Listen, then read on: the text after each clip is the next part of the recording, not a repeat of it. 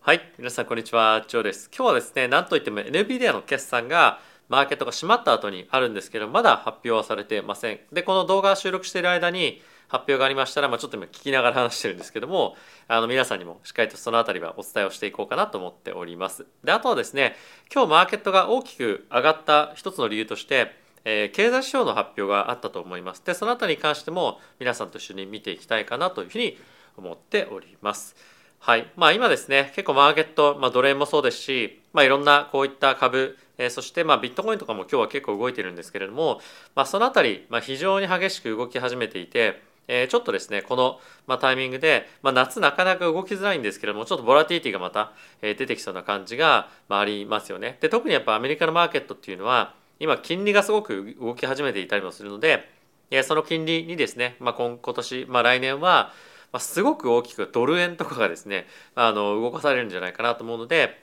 まあ、そういったところは今後も注目をしていきたいかなというふうに思っております。はいまあ、あとですねそんなアセットクラスに対してえ全て取引できるのが FXGT となっていまして今も期間限定でえ口座開設そして KYC していただくだけで入金なしで2万円のボーナスキャンペーンをですねもらえるキャンペーンやってますので、えーぜひですねそれ使っていただければと思ってます。まあ、あとはですねえー使い方動画というのが概要欄の方にもありますので、えーぜひそのあたりですね参考にしていただければと思っております。はいということでまずは指数の方を見ていきましょう。はいでえーまずダウがですね、えープラスの0.54%そしてナスダックがプラスの1.59%、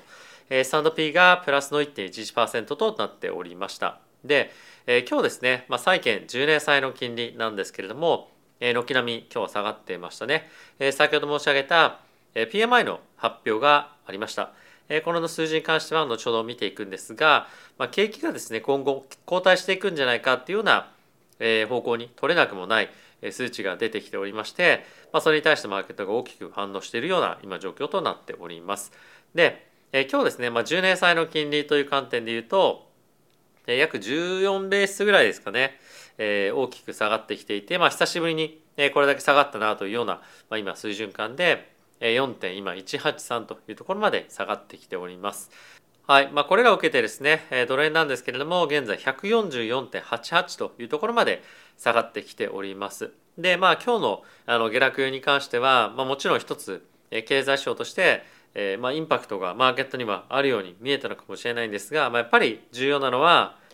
今週金曜日パウエル議長がジャクソンホールで会見をしますけれども、そちらの方だったりとか、あ、とはですね、9月に入って第1週目の金曜日そしてその後に発表があります、まあ、CPI とかの方が影響あると思うので、まあ、今日の動きはですねちょっとまあ過剰なのかなというふうに僕は思ったりはしています。まあ、あと株価の上昇についてはまあ、もちろんこういったところも影響はあったと思いますけれども、まあ、やっぱりですね、まあ、NVIDIA の決算がまあこれでダメだったら大きくまた下がってしまったりもするので、今日の動きっていうのはまあちょっと過剰な動きなんじゃないかなというふうに僕は思ったりはしていますし、まあ、もう少し様子を見た方がいいんではないかなというふうには思ったりはしています。でもちろんもうポジションを持ってるよという方が、まあ、それをどうこうすべきというよりもまあ無理に今のこの決算前のタイミングで動く必要っていうのはまあまりないのかなって僕は思ってるっていう感じですね。はい。で、ここからですね、チャート皆さんと一緒に見ていきたいと思うんですが、えーこちらがですね、今、えーナスダックの先物のチャートになっています。まあ、前日比でだいたい1.5%ほど上昇しているんですけれども、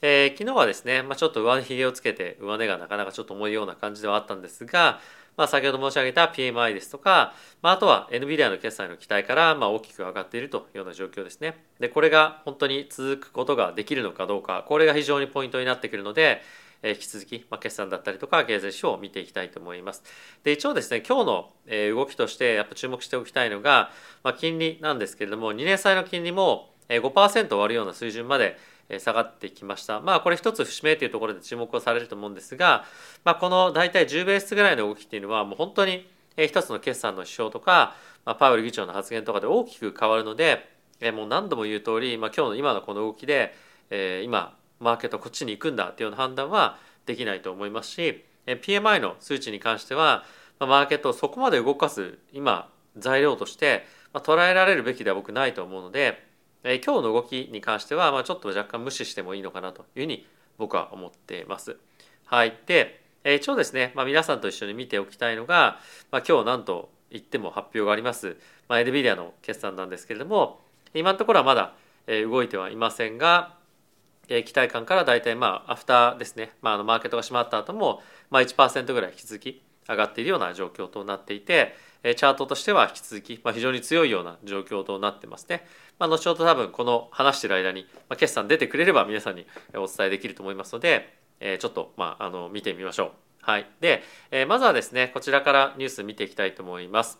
えー、先ほど申し上げた通りアメリカの総合 PMI の数値が出てきました。で8月の企業活動に関しましては、まあ、かろうじて拡大圏、まあ、50以上というところは確保した一方で、えー、予想よりもですね低い。でかつ6か月ぶりの低水準になってしまったと。なので期待よりも低いですし、まあ、あとは6か月ぶりの本当に久しぶりの低水準ということで今後ですね経済がまあ若干ちょっと後退していくんじゃないかっていうような、まあ、今心配も出てきていると。で一応ですね、まあ、一つポイントになっているのが、まあ、新規受注が悪化している、まあ、これが新規受注っていうのは、まあ、やっぱりですねマーケットが、まあ、もしくは企業がいろんな活動ビジネスを活動していく中で新規の受注をですね、まあ、いろいろと渋っていると。でこれは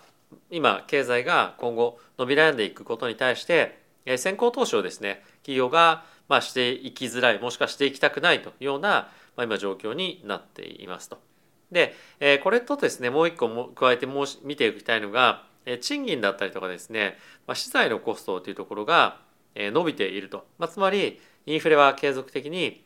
拡大しているというような状況になっているということで、まあ、これによってですね FED は利上げをするのかもしくはリセッションの方向にもう一旦ですねマーケットは見方を変えてビューを変えて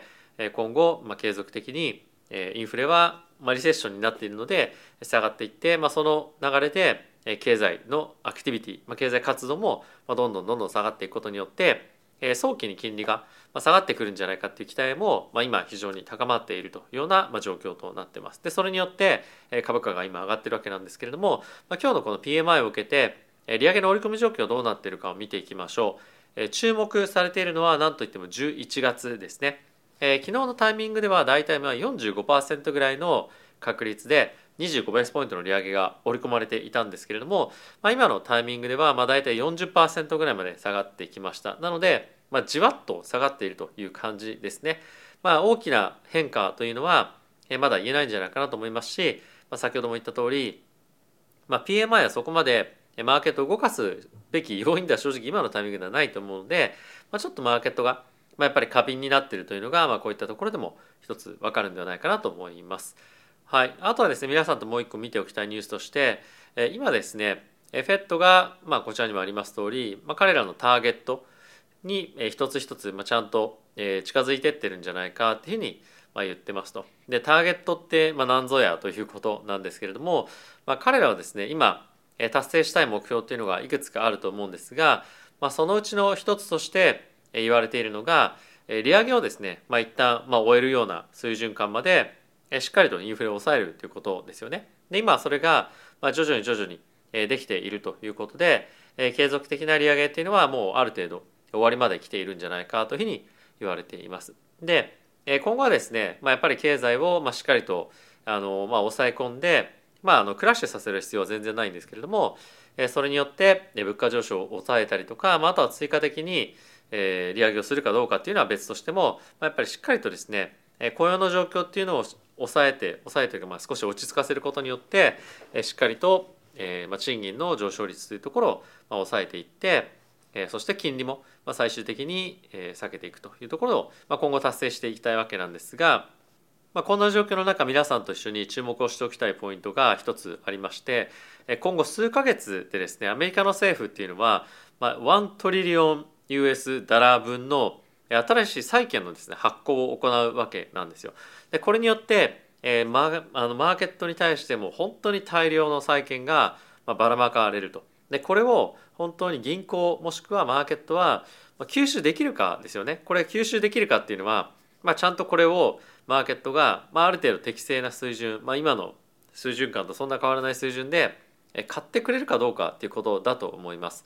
でこれもしあんまりちゃんと吸収できないようであれば、え、マーケットが債券買ってもしょうがねえなみたいになったりすると、え、債券を買いたくないとまあ、つまりもっと金利が高い水準だったら買ってもいいよということで、まあ、金利がどんどんどんどん上がっていく可能性があるんじゃないかっていうふうに言われています。なので、まあ、ある程度金利を物価をコントロールする上でこれまで上げ上げてきましたけれども、まあ、その目標は達成をしそうだという状況ではある一方でこういった債券の需給の関係で金利が上がっていく可能性っていうのが今あるというふうに言われてます。であともう一個面白いのは、まあ、ちょっとこれはこの、えー、まあニュースとかっていうところとは関係ないんですけども、まあ、今ですねアメリカの年金ファンド、まあ、ペンションファンドとかっていうふうに言いますけれども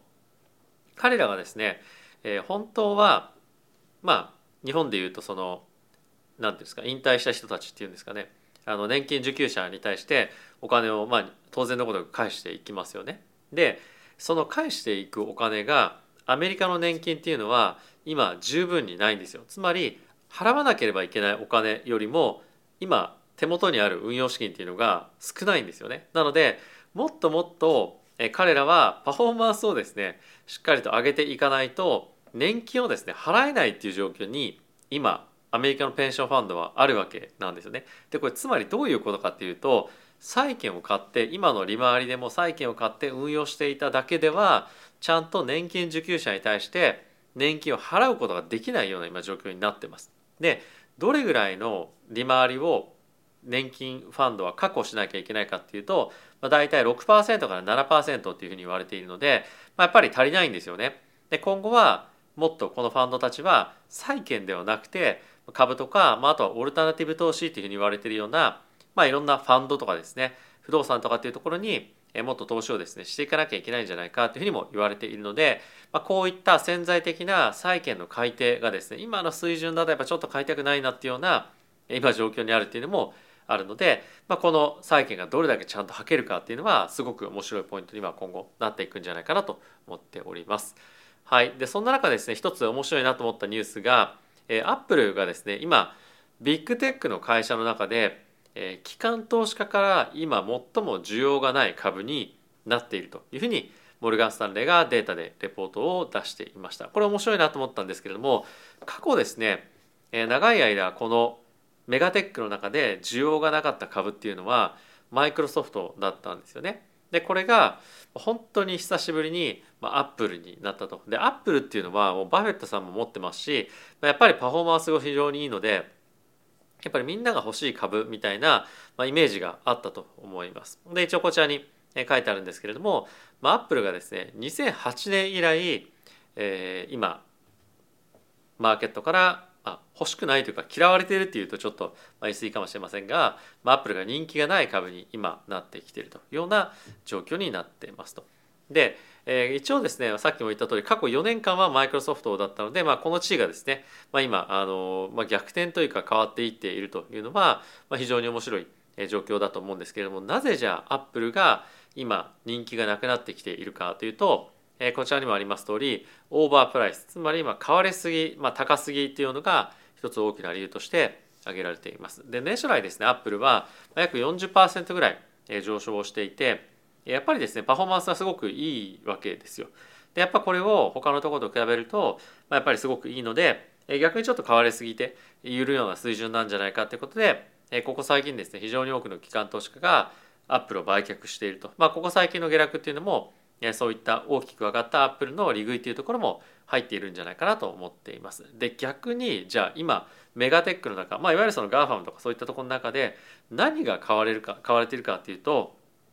なんとメタなんですよね。でメタなぜ買われてるかというとですね、まあ、ここ最近あの大きく上がっていて、まあ、その理由の一つがですね今メタっていうのはビジネスのテこ入れをしていてインスタグラムとかも使ってらっしゃる方がいるので分かると思うんですけれどもここ最近なんかマネタイズできるようになったりとかそういう機能が増えてきましたよね。なのでそういったことによってレベルのブースト売上のブーストが起こったりするんじゃないかということでそれがさらにですね増加していくんじゃないかっていうような期待が今高まっています。まあそれはですね一応この辺りに書かれているわけなんですけれども、まあ、やっぱり最近リールが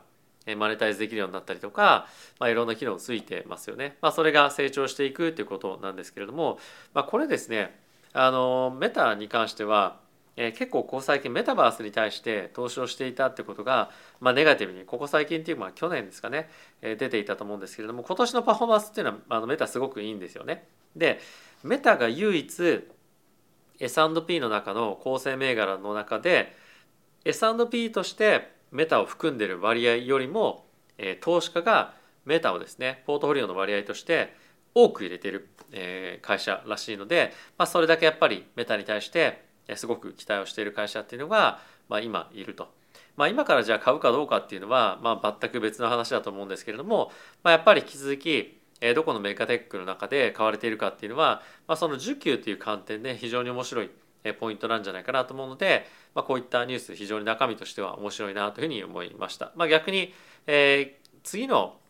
何でしたっけあの決算ですかねでは、えー、アップルがですねまた新しく iPhone を出して、まあ、今後それがどれぐらい売れてとかっていうのが反映されていくことにもなるので、まあ、その辺りがですね結構期待されていくんじゃないかというふうには言われています。で、まあ、次の iPhone に関してはあのチャージするところがライトニングじゃなくて USB-C になったりとかもするので、まあ、結構買い替える人もいるんじゃないかなというふうには僕思っているのと僕自身が買い替えようかなと思っているので、まあ、やっぱりそこのあのチャージングケーブルが変わるっていうのも、まあ、結構大きなニュースなんではないかなというふうに思うので、まあ、その辺りがどういうふうに反応してくるのかっていうのは楽しみに見ておきたいかなと思っております。はいまあ、あとはですねヨーロッパの方で経済活動が、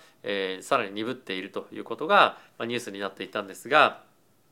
つい昨日ですね、引き続きインフレがなかなか収まらないっていうニュースが、ドイツヨーロッパの方から出てきていまして、これがですねやっぱり結構な問題に今後、なっていく可能性があるんじゃないかっていうのと、あ、とはこちらの方にもあります通り国別では、これ EU ですね。ではドイツが特に低迷しているということで、まあ、ドイツのインフレが結構今やばいんじゃないかというふうにも言っているにもかかわらず、まあ、経済活動は下がっていると。でこれは、えー、経済活動が下がっていることによって物価の上昇率というところが下がってくれればいいんですけれども、えー、なかなか思ったようなスピードで下がってこないということで、えー、今後はですね、まあ、一層の経済経済のダメージというところが、まあ、ドイツを襲う可能性があると思うので、まあ、この辺り結構注意をしておきたいポイントになるんじゃないかなと思ってます。はい、で、え今このタイミングでは、えー、まだですね、えー、決算出てきていないんですが多分今発表されたかもしれないですね。NVIDIA 今 5%6% とように上がっているようにあの見えます。はい、今7%まで上がってきましたけれども、えー、決算がいい数字が、え、出たんではないかなというふうには思います。ちょっと今この詳細が出てくるまで、えー、この動画を撮ってたりとかっていうのは多分できないと思うので、まあ、一旦、え、どういった動きをしているかっていうのは、まあ、これでえ見ていただけるんじゃないかなと思うので、まあ、とりあえずこの決算が出たということでアメリカの株式マーケットについてはこの NVIDIA がしっかりと決算の後も株価は維持できればですけどね、えー、継続して、えーまあ、今の水準感というところを維持していけるのかなと思います。あ一応詳細出てますね画面に。APS に関しては予想を大きく上回ったと。2%、えー、2.0ドルぐらいの予想が2.70 2.7ドルぐらいでしたかね、まあ、あと,、えーとレベニューに関しても11.2ビリオンの予想が13.5ビリオンということで、まあ、10%以上もあの越してまして EPS でありました2.09ドルが2.70ドルということでもすごいですね あの予想をはるかに大きく上回ってきたということで、まあ、もうちょっと詳細を見ていかないと本当にこれが上昇継続するのかというところは分かんないと思うんですが今のところの、まあ、一旦の反応としては、まあすごくいいものだったんではないかなというには思っております。はい。ってことで皆さん今日も動画ご視聴ありがとうございました。また次回の動画でお会いしましょう。さよなら。